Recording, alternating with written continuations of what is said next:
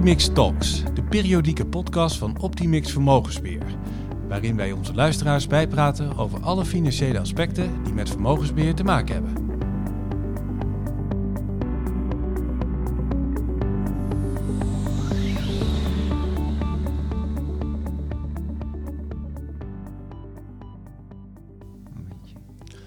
Welkom bij Optimix Talks, de podcast. Vandaag met een nieuw gezicht, Eva Buijs en Diemer de Vries. Eva Buijs is werkzaam bij Optimix sinds 2021 en lid van het ESG-comité bij Optimix. Eva, kun je jezelf even kort voorstellen? Jazeker. Ik ben Eva Buijs. Ik ben 27 jaar en kom uit het mooie Schagen. Dat is in de kop van Noord-Holland. Ik werk op de afdeling Relatiebeheer bij Optimix en ik ben ook lid van het ESG-comité. Mm-hmm. Dat bevalt mij ontzettend goed en het sluit ook supergoed aan op mijn interesses. Ik heb de Master Sustainable Entrepreneurship afgerond en ik ben er ook van overtuigd dat we verduurzaming kunnen bereiken middels ondernemerschap. En daarom zit ik hier. Hartstikke leuk. Je noemde al even het ESG-comité. Kun je daar wat meer over vertellen? Ja, bij het ESG-comité houden we ons bezig met onder andere de duurzame beleggingen, maar daarnaast ook de wet en regelgeving omtrent duurzaamheid, die ons vanuit Europa en de Nederlandse staat worden opgelegd. En tot slot vinden we het stukje interne bewustwording ook heel belangrijk. En daar houden wij ons dan ook mee bezig, door bijvoorbeeld een nieuwsbrief te maken voor de collega's, waarin we niet alleen het dagelijks leven blootstellen, hoe je daarin duurzamer kan acteren, maar ook over onze duurzame strategieën en fondsen waarin we beleggen. Oké. Ja, we hebben sinds 2018 een duurzame portefeuille. Daarvoor deed Optimix ook al veel op het gebied van duurzaam beleggen. Diemer, weet jij daar nog een beetje van? Hoe dat ooit is ontstaan? De duurzame portefeuille is inderdaad sinds 2018. Het is niet zo dat Optimix daarvoor niets aan verduurzaming deed. Alleen toen hebben we eigenlijk de grote stap gezet van uitsluiten naar duurzaamheid omarmen, insluiten. Optimix is altijd al heel bewust geweest van wat er in de maatschappij speelt. En daar hoort natuurlijk ook het milieu bij, de omgeving waarin we leven. De stichting van Optimix, de stichting Vermeer, droeg ook altijd al heel veel bij aan duurzame activiteiten. Dat komt nog uit de tijd dat Optimix een partnerstructuur had. En toen ondersteunen we maatschappelijk relevante initiatieven. Bijvoorbeeld ook de Ocean Cleanup van Bojan Slat viel daaronder. Op een gegeven moment kregen wij toch steeds meer de vragen vanuit onze relaties. Kunnen we niet een stapje verder gaan? Wij willen ons geld dat we aan jullie toevertrouwen ook inzetten voor verduurzaming. Yeah. Zo zijn we eigenlijk aan de slag gegaan met portefeuilles die nog een stapje verder gaan dan onze traditionele portefeuilles. Die zijn inderdaad in 2018 gelanceerd. En die zou je eigenlijk kunnen typeren als best-in-class portefeuilles. Daarin zitten beleggingen van ondernemingen die het best scoren op ESG. ESG staat voor Environmental, Social en Governance doelstellingen. Mm-hmm. Dus ondernemingen die minder schadelijk zijn voor het milieu, die staan voor goede arbeidsomstandigheden, vinden we in Nederland natuurlijk vanzelfsprekend. Maar wij beleggen wereldwijd en met name in opkomende markten zie je dat arbeidsomstandigheden toch echt slecht kunnen zijn. Daar willen wij niet in beleggen. En goed ondernemingsbestuur is natuurlijk ook iets wat essentieel is als je op weg wilt naar een duurzamere wereld. Ja. Want Eva die zei het al, wij proberen bewustwording te creëren intern. Bij goed ondernemingsbestuur hoort dat ook. Dus wij beleggen ook het liefst in ondernemingen waar we dat terugzien. Ja. Als wij dat zelf ook zouden willen doen. Toen zijn de duurzame portefeuilles gelanceerd. Nog niet zo'n lange historie dus. We gingen goed van start. Verduurzaming is een proces. Ja. En dat zien we ook wel heel duidelijk terug in de portefeuilles. Ja, want als je kijkt naar de relaties die hier de meeste interesse voor hebben, dan denk ik toch dat de jongeren zijn. Ja. En de stichtingen. Dat klopt helemaal. Stichtingen hebben natuurlijk statuten waarin vaak vermeld wordt expliciet, wij willen duurzaam beleggen. Daar bieden de duurzame portefeuilles ook een hele mooie oplossing voor. En we zien het ook heel vaak terug bij jongeren. We hebben vaak ook kinderen van bestaande relaties die beginnen met beleggen. Ja, die kiezen toch eigenlijk altijd wel voor duurzaam beleggen. Die zeggen, ik denk vooruit en in wat voor een wereld leef ik? We merken de klimaatverandering aan den lijve, jaar in jaar uit. Heel veel weerrecords sneuvelen. We zien ook mensen die op de vlucht slaan omdat hun landen onleefbaar worden. Dat is iets wat de jeugd heel erg bezighoudt. En nou wil ik niet zeggen dat onze duurzame portefeuilles die problemen oplossen. Nee. Maar in ieder geval gaan we er heel bewust mee om. En zou je kunnen zeggen, die portefeuilles schaden onze wereld een stuk minder dan portefeuilles waarin bijvoorbeeld wel olie zit of andere wat minder milieuvriendelijke ondernemingen. Ja, lastig. Ja, je noemde al even ESG. Hè? Daar ken ik ook de ESG-criteria. Mm-hmm. Die worden zowel met kleuren getypeerd als met cijfers. Misschien kunnen jullie dat even verduidelijken voor onze luisteraars. Hoe zit dat precies? De ESG-criteria die bestaan eigenlijk niet. Ik zou ESG toch willen omschrijven als een containerbegrip. Er valt een heleboel onder. En iedereen kon het invullen zoals die wilde. Van wij doen ons best. Zijn wij een regeltjesland, maar we kunnen altijd nog verder gaan dan onze eigen regeltjes. En dan komen we in Brussel terecht. Daar zijn ze ook niet vies van regels opstellen. En daar hebben ze nu, en dat is aan de ene kant nog meer regels. Aan de andere kant is het ook goed, want er ontstaat wel een stukje duidelijkheid.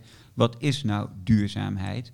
En zo kunnen we dat containerbegrip toch een beetje definiëren. Mm-hmm. En daar houden wij ons in het ESG-comité ook veel mee bezig. Ja. Omdat we ook aan die regels niet alleen willen voldoen, maar ook moeten voldoen.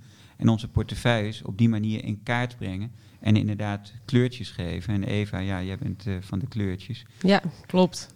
Ja, de kleurtjes zijn eigenlijk ontstaan bij de SFDR, wat in Europa een poosje geleden is geïntroduceerd. De Sustainable Finance Disclosure Regulation. En er zijn eigenlijk 3 kleuren, gecombineerd met 3 soorten artikelnummers. Dit is allemaal om inderdaad de beleggingen transparanter te maken voor een belegger. En ook zodat mensen producten goed kunnen vergelijken. Van waar ben ik nu eigenlijk aan toe? Mm-hmm. En zo hebben we een artikel 6 product. Dat is eigenlijk een grijze belegging. Die heeft geen duurzame doelstelling en promoot ook geen duurzame kenmerken. Ja. Daarnaast hebben we het artikel 8 product. Dat is eigenlijk een lichtgroen product. En je zou kunnen zeggen die promoten ecologische of sociale kenmerken. En dat soort producten sluiten eigenlijk beleggingen in bijvoorbeeld controversiële sectoren uit. Okay. En tot slot is er nog het artikel 9 product. Dat is echt een donkergroen product die een meetbare belegging tot doelstelling heeft om ecologisch of duurzaam te beleggen. Ja. En om echt daar wat meer impact mee te maken. Oké. En bij wat voor type bedrijven zou je dan zo'n donkergroene kleur kunnen geven? Dit gaat niet over bedrijven, hè? Nee, deze fondsen. Kleuren, dit gaat over beleggingsfondsen. Ja. Bedrijven worden niet zo getypeerd. Nee, het gaat over financiële producten waar wij in beleggen. Dat zijn dus producten die wij in onze portefeuilles hebben. En misschien ook wel aardig om te vertellen, onze eigen portefeuilles hebben ook zo'n kleur gekregen. Ja. Dat is eigenlijk de totaalsom van alle financiële producten, want wij hebben meerdere producten in de portefeuille. Al onze portefeuilles die zijn als 8 geclassificeerd. Dus lichtgroen. In die portefeuille zitten zeker donkergroene beleggingen. Maar als ze niet allemaal donkergroen zijn, kun je je portefeuille niet een totaalscore geven die donkergroen is. Daarom komen wij op lichtgroen uit. Ja, we hebben dus zeker donkergroene fondsen in portefeuille. Een voorbeeld daarvan is bijvoorbeeld het Better World Fund. It's in the name. Ja. Van Montanaro. Belegd in kleine en middelgrote beursgenoteerde ondernemingen wereldwijd. Je ziet vaak ook veel innovatie bij die kleine ondernemingen. Dus dat is een fonds wat we in portefeuille hebben. En wat je dan ook ziet is dat de portefeuillebeheerders van dat fonds zich actief bemoeien met de ondernemingen in hun portefeuille. Dus ook regelmatig met het ondernemingsbestuur spreken, aandeelhoudersvergaderingen bijwonen. En op die manier ook hun daar doen en die ondernemingen aanzetten om beter te presteren en die duurzaamheidsdoelstellingen te behalen. Dus wij krijgen ook vaak de vraag, gaan jullie nou ook naar aandeelhoudersvergaderingen? Hoe actief bemoeien jullie je nou met de ondernemingen die je in portefeuille hebt? Doen wij niet, hebben wij de capaciteit niet voor. Mm-hmm. En wij beleggen dus wel in fondsen die dat wel voor ons doen. En op die manier hebben wij toch ook wel een bepaalde impact. Oké, helder.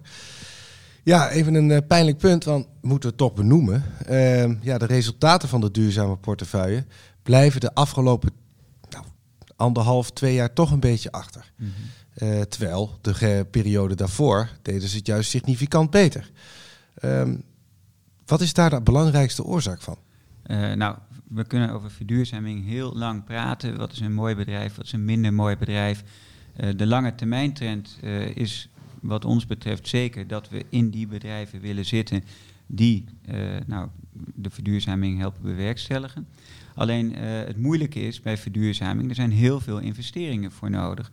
Nou hebben we de laatste tijd gezien dat de rente is opgelopen. Ja. Dan gaan we toch weer in het economische jargon praten.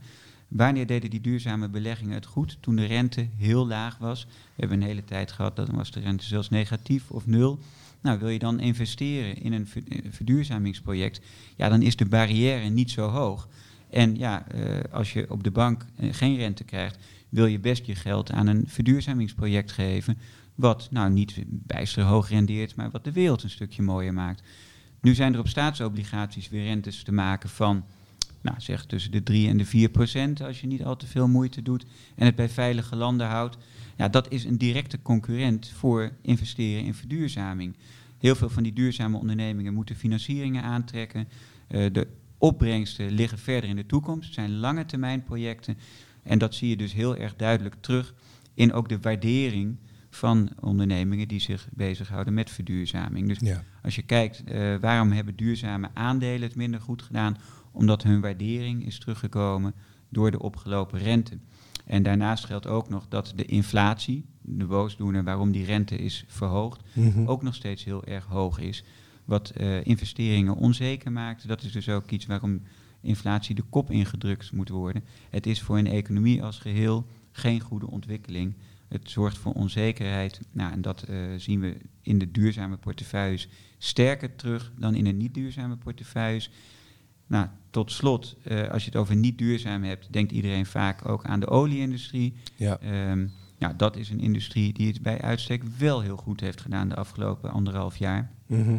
Olieprijs opgelopen door de oorlog in Oekraïne. De olietoevoer staat sowieso onder druk. We zijn afhankelijk van dubieuze landen als Rusland, Saoedi-Arabië, Iran. En die beleggingen hebben wij niet in de duurzame portefeuille. Nee, dus die vallen in het uitsluiten. Ja, dus dat loop je mis. Dus dat is pijnlijk, maar staan wij wel achter, omdat we gewoon de lange termijn overtuiging hebben dat verduurzaming onontkoombaar is. Ja, en dan is het nu helaas zo dat we de olierendementen missen. Ja, en nou is het beleggingsbeleid bij Optimix gestaafd op 3 hoofdpunten. Hè? Dus groei, sentiment en liquiditeit.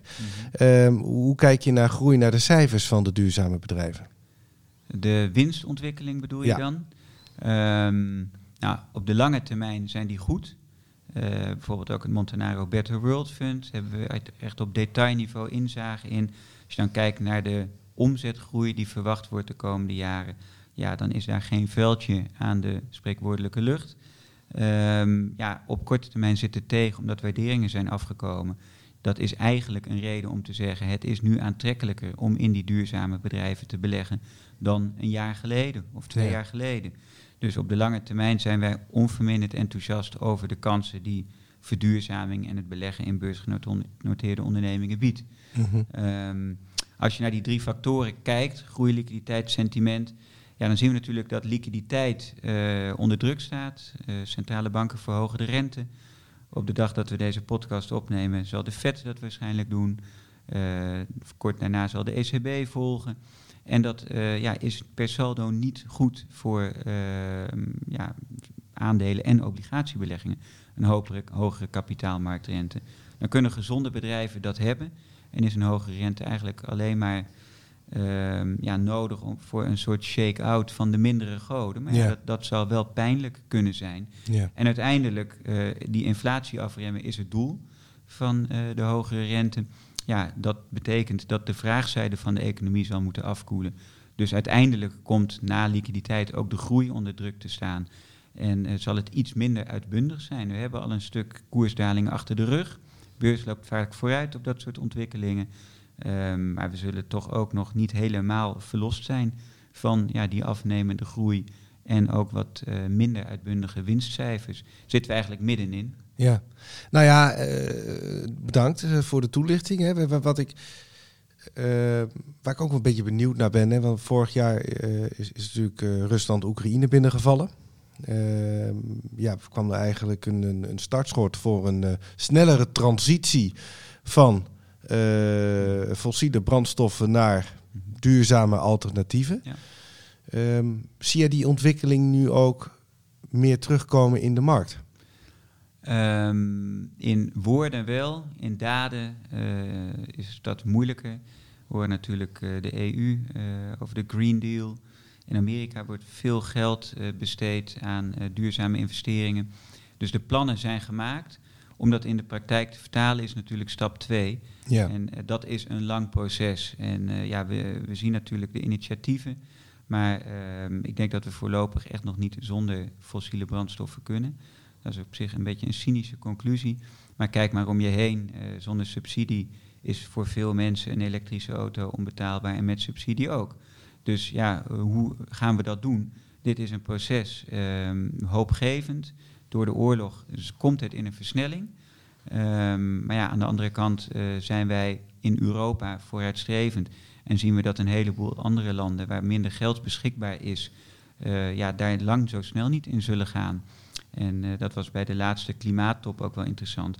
Dat Afrikaanse landen, maar ook Indonesië bijvoorbeeld, zegt, ja, help ons. Want wij willen wel verduurzamen. Maar goed, wij hebben de middelen niet. Dus dat is toch echt een mondiaal vraagstuk. En als we nu kijken naar de situatie in de wereldpolitiek, ja, dan zijn we niet dichter bij elkaar gekomen als je het hebt over coördinatie tussen de grote belangrijke landen. Nee. En het is ook, binnen Europa zie je al verschillen. Hè? Ik bedoel, ja. Duitsland is kernreactoren aan het sluiten. En volgens mij zijn ze in Frankrijk aan het openen. Ja, dat klopt helemaal.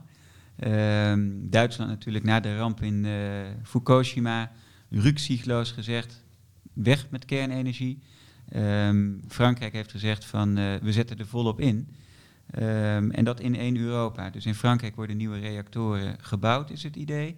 En in Duitsland sluiten ze reactoren die nog 20 jaar mee kunnen. Ja, als je het over kapitaalvernietiging hebt, dan zeggen we dat duurzame investeringen kapitaalintensief zijn.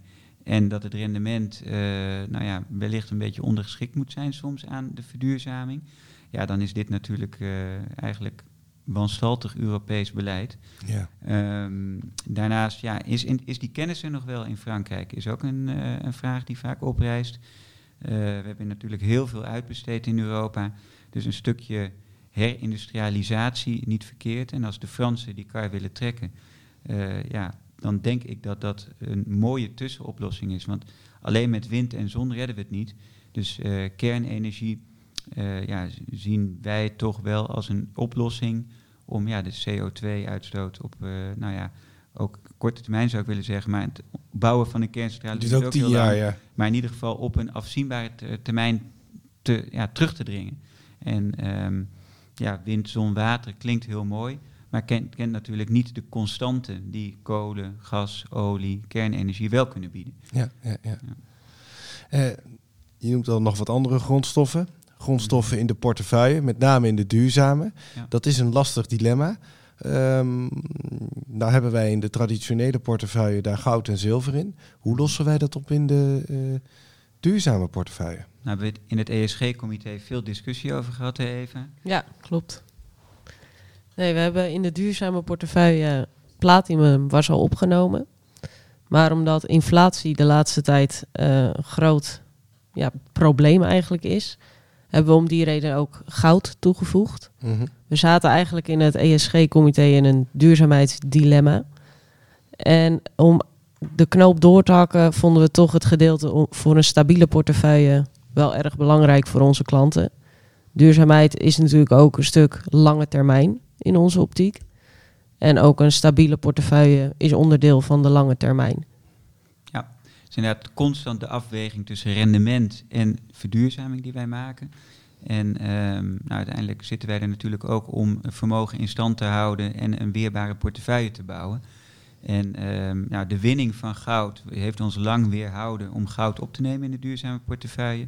slechte arbeidsomstandigheden. Er blijven maanlandschappen achter. Als je daarvan houdt, zou je kunnen zeggen, nou, wat is er mis mee? Maar het zijn toch vaak milieubeschadigende operaties om goud uit de grond te halen.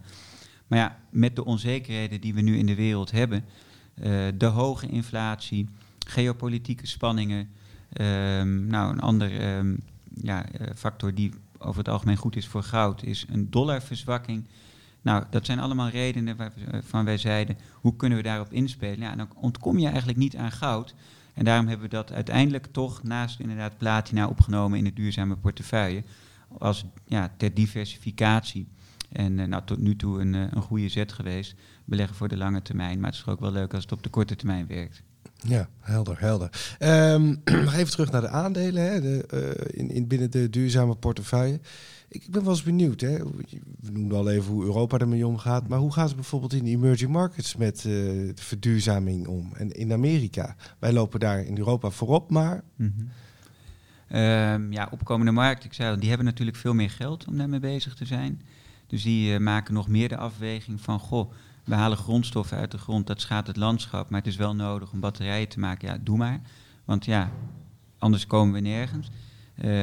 Natuurlijk is het met verduurzaming ook zo... wat zijn de grootste vervuilers? En wat die aan verduurzaming doen, maakt de meeste impact. Nou, het is wel heel interessant om te zien wat er in China gebeurt. Natuurlijk een staatsgeleide economie. Voor de burgerrechten minder. Maar als je het hebt over het uitvoeren van grootschalige projecten... heeft het ook zijn voordelen. En de Chinese overheid die investeert echt en masse in verduurzaming. Als je kijkt naar elektrische bussen in de grote steden, het beperken van uitstoot, dan is de luchtkwaliteit in bijvoorbeeld Shanghai of Peking aanzienlijk verbeterd. Dus zie je daar, wij zijn heel erg gericht op beleggingsfondsen, bedrijven waarin je belegt, maar zie je daar toch dat de overheid een grote vinger in de pap heeft. En Chinese bedrijven zijn ook grote producenten van elektrische vervoersmiddelen, van zonnepanelen, van windmolens, dat daar heel hard gaat. En dat is bemoedigend, kan ik alleen maar zeggen. Als je het puur hebt over beleggen, dan denk ik dat we in Europa voorop lopen met de aandacht voor duurzame beleggingen. Maar als je kijkt naar duurzame projecten, dan denk ik dat China grotere stappen zet haast dan wij momenteel. Oké. Andere kant van een portefeuille, de obligatiekant. Mm-hmm. Jarenlang lage rente benoemde je al even. Nu wordt dat steeds interessanter, ook in de traditionele portefeuille. Hoe gaan we daarmee om in de duurzame portefeuille? Rente is weer een serieuze beleggingsoptie sinds een jaar. Dus we hebben zoals in alle portefeuilles, ook daar de weging naar obligaties wat verhoogd. Op een gegeven moment kon je weer een goede 4% krijgen op kredietwaardige bedrijfsobligaties. Ja, dat is niet verkeerd. Als je dat vastzet voor een aantal jaren. Het leuke met obligaties is dat je eigenlijk nog specifieker in kan spelen op verduurzaming dan met aandelen. Een onderneming doet natuurlijk een heleboel. En wanneer is een onderneming duurzaam? Hoeveel procent van de omzet moet dan uit duurzame activiteiten komen? Ja, dat is ook een discussie die we voeren. Obligaties zijn vaak, als je het over groene obligaties hebt, uitgegeven voor een specifiek doel. Bijvoorbeeld een waterkrachtcentrale bouwen. Nou, als je dan zegt, we bekopen een obligatie en het geld wordt gebruikt voor dat doel, is heel duidelijk te zien waar je geld naartoe gaat. Dus op die manier investeren wij in obligaties, groene obligaties. We hebben ook een zogenaamd social bond fund. Bij verduurzaming wordt natuurlijk meteen gedacht aan klimaat en milieu. Maar ook vinden wij daaronder vallen bijvoorbeeld goed onderwijs, infrastructuur in achtergestelde gebieden.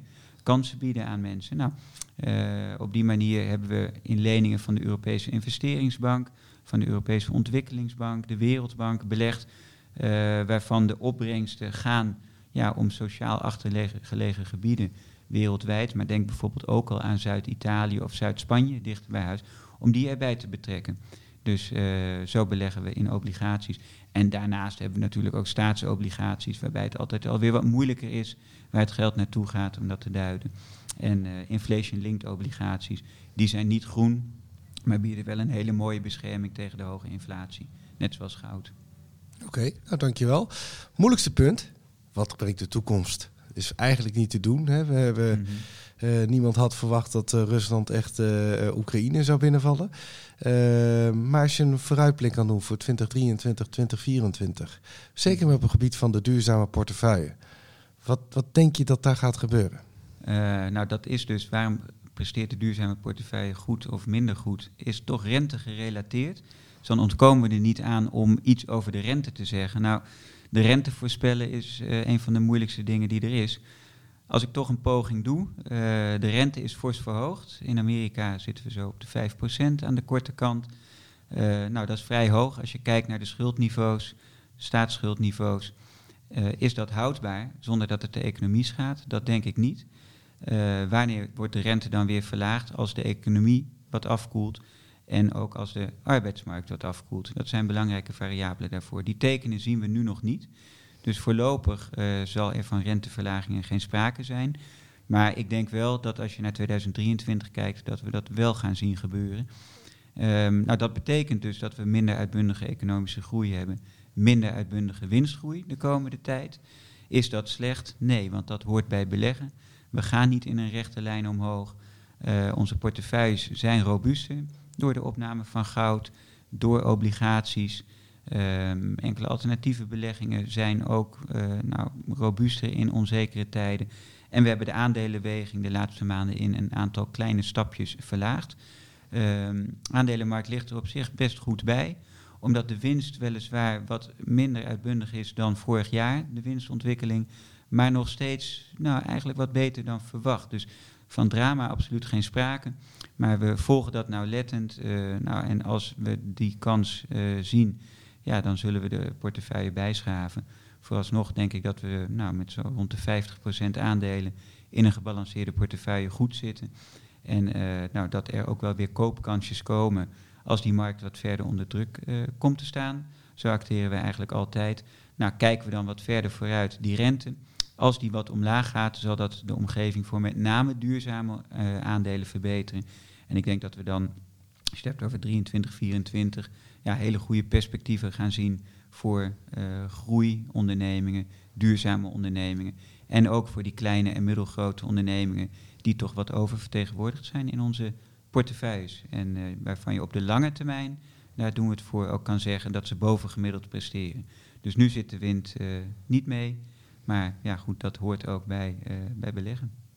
Leuke woordspeling zo op het laatst. Mm-hmm. Eva, Diemer, hartelijk dank voor de toelichting. Mochten de luisteraars toch nog vragen hebben, dan weten die ons te bereiken. En daarmee wil ik graag de podcast afsluiten.